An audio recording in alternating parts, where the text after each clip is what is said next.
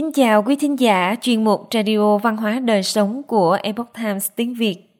Hôm nay, chúng tôi hân hạnh gửi đến quý thính giả bài viết Người nhập cư Ireland đã vượt qua định kiến và đạt được giấc mơ Mỹ như thế nào? Bài do Thanh Ân biên dịch theo bản gốc từ The Epoch Times. Mời quý vị cùng lắng nghe. Chạy trốn khỏi nạn đói, người Ireland đã biến nước Mỹ trở thành quê hương thứ hai của mình và một số người thậm chí còn trở thành những vị nhân Hoa Kỳ. Khi nhà thơ người Mỹ Emma Lazarus viết những dòng chữ mang tính biểu tượng được khắc trên bệ của tượng nữ thần tự do. Trao ta những kẻ mệt mỏi, nghèo đói của các ngươi, những đám đông chen chúc của các ngươi đang mong ước hít thở tự do Hẳn là bà đã liên tưởng đến những người Ireland, dòng người nhập cư Ireland đến bờ biển nước Mỹ vào giữa thế kỷ 19 mà không mang theo gì ngoài một chiếc áo sơ mi phong phanh trên người. Họ đã chạy trốn khỏi mảnh đất quê hương của mình để tránh nạn đói. Họ tràn đến các thành phố nước Mỹ, nơi có điều kiện sống rất tệ hại. Những khu ổ chuột bẩn thỉu là nơi sản sinh ra bệnh tật và chết chóc nhưng câu chuyện về người Ireland lập cư trên đất Mỹ sẽ không phải là một câu chuyện u ám và thống khổ. Không, đó xứng đáng là một niềm hy vọng và vinh quang, bởi vì người Ireland đã trở thành một trong những giai thoại thành công nhất của người Mỹ nhập cư. Người Ireland đổ xô đến Mỹ trong những hoàn cảnh khắc nghiệt nhất. Khoai tây được xem là nguồn thực phẩm chính nuôi sống họ hàng ngày – và một loại nấm bí ẩn sản sinh trên khoai tây sau một mùa hè nóng ẩm vào năm 1845 đã báo hiệu sự nguy cấp của họ.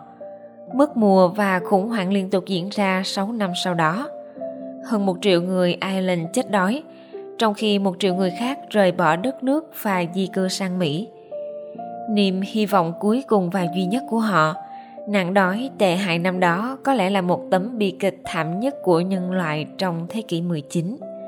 Dân số Ireland giảm từ 8,1 triệu người vào năm 1840 xuống còn 6,5 triệu người cũng trong cuối thập kỷ này. Đến năm 1860, một triệu người khác nữa lần lượt đến Mỹ. Bắt đầu từ những công việc bẩn thỉu. Ban đầu, cuộc sống ở Mỹ cũng chẳng khá khẩm hơn là bao người Ireland cư ngụ trong các căn hầm ở New York, các khu ổ chuột ở Philadelphia dọc theo bờ sông Schuylkill và các khu tập thể ở Boston. Đôi khi có tới 5 gia đình sống trong một căn phòng duy nhất.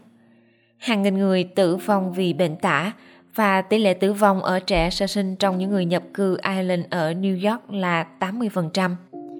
Tệ hơn nữa là họ không được nơi đây chào đón những người theo chủ nghĩa bản địa và những người theo đảng bản địa Mỹ coi rẻ họ, coi dân nhập cư là những người bẩn thỉu, thô thiển và không có văn hóa. Các họa sĩ hoạt hình trên báo đã miêu tả người Ireland là khỉ và khỉ đầu chó. Đàn ông chỉ biết nghiện ngập và phụ nữ là gái mại dâm. Họ cũng bị các nhà tuyển dụng lao động từ chối. Các biển báo ở cổng nhà máy có nội dung không cần người Ireland nộp đơn – Tuy nhiên, những định kiến đó đã nhanh chóng tan biến khi người Ireland cùng với những người nhập cư từ khắp nơi trên thế giới là động lực chính trong cách mạng công nghiệp tại Mỹ quốc. Người Ireland làm công nhân trong các nhà máy, làm những công việc lao động tay chân và là người đóng chân ngựa. Họ xúc thang, kéo xe, đào mương. Họ đã đào hệ thống cống ngầm và tàu điện ngầm của New York. Họ đã xây dựng các tuyến đường sắt, họ đã làm những công việc vô cùng vất vả, nguy hiểm và dơ bẩn. Hơn một nửa số công nhân xây dựng cầu Brooklyn là người Ireland. Họ đã làm việc cần cù trong nhiều giờ chỉ để nhận đồng lương ít ỏi và vẫn ôm giữ hy vọng rằng mọi thứ sẽ trở nên tốt đẹp hơn. Và họ đã làm được điều đó. Người Ireland đã nhanh chóng tạo dựng được tên tuổi của mình trong nền văn hóa và thể thao đại chúng. Trên khắp đất nước, các bài hát Ireland có thể được nghe thấy tại các vũ trường và hàng quán. Các diễn viên và giọng ca của người Ireland đã trở thành biểu tượng trên sân khấu biểu diễn. Những võ sĩ chuyên nghiệp lừng danh đầu tiên là người Ireland.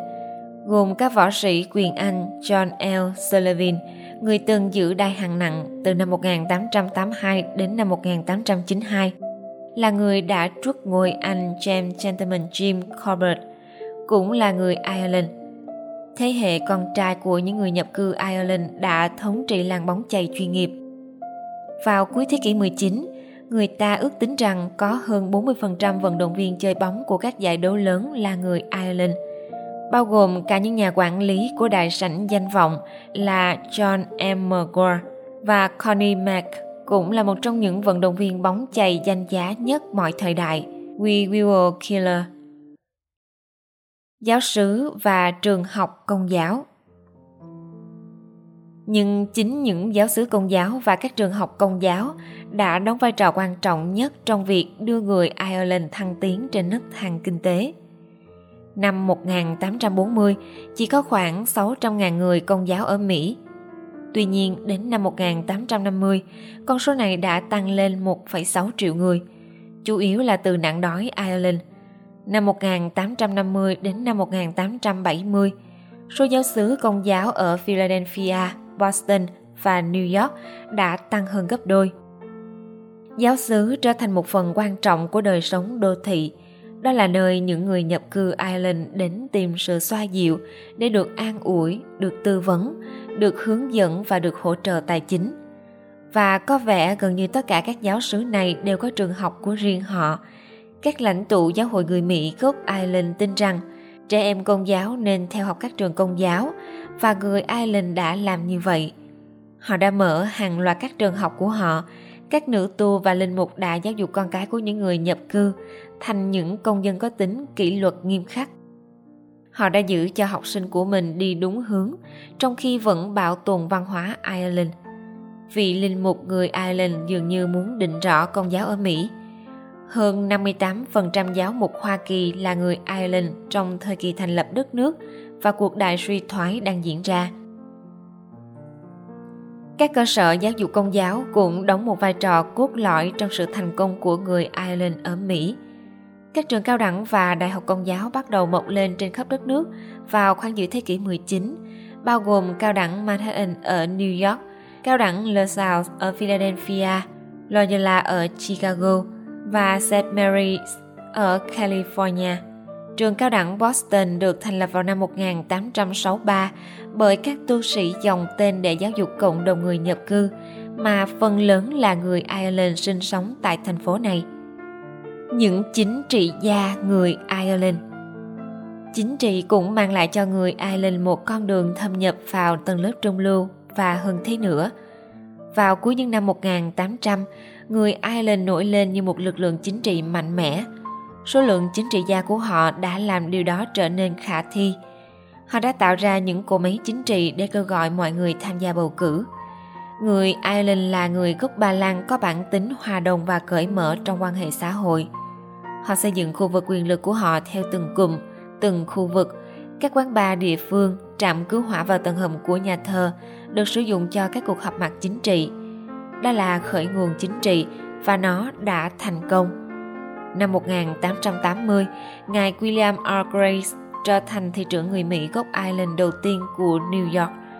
Năm năm sau, thành phố Boston đã bầu người Ireland Hugh O'Brien làm thị trưởng và người dân Chicago bầu Johns Hopkins làm thị trưởng vào năm 1893.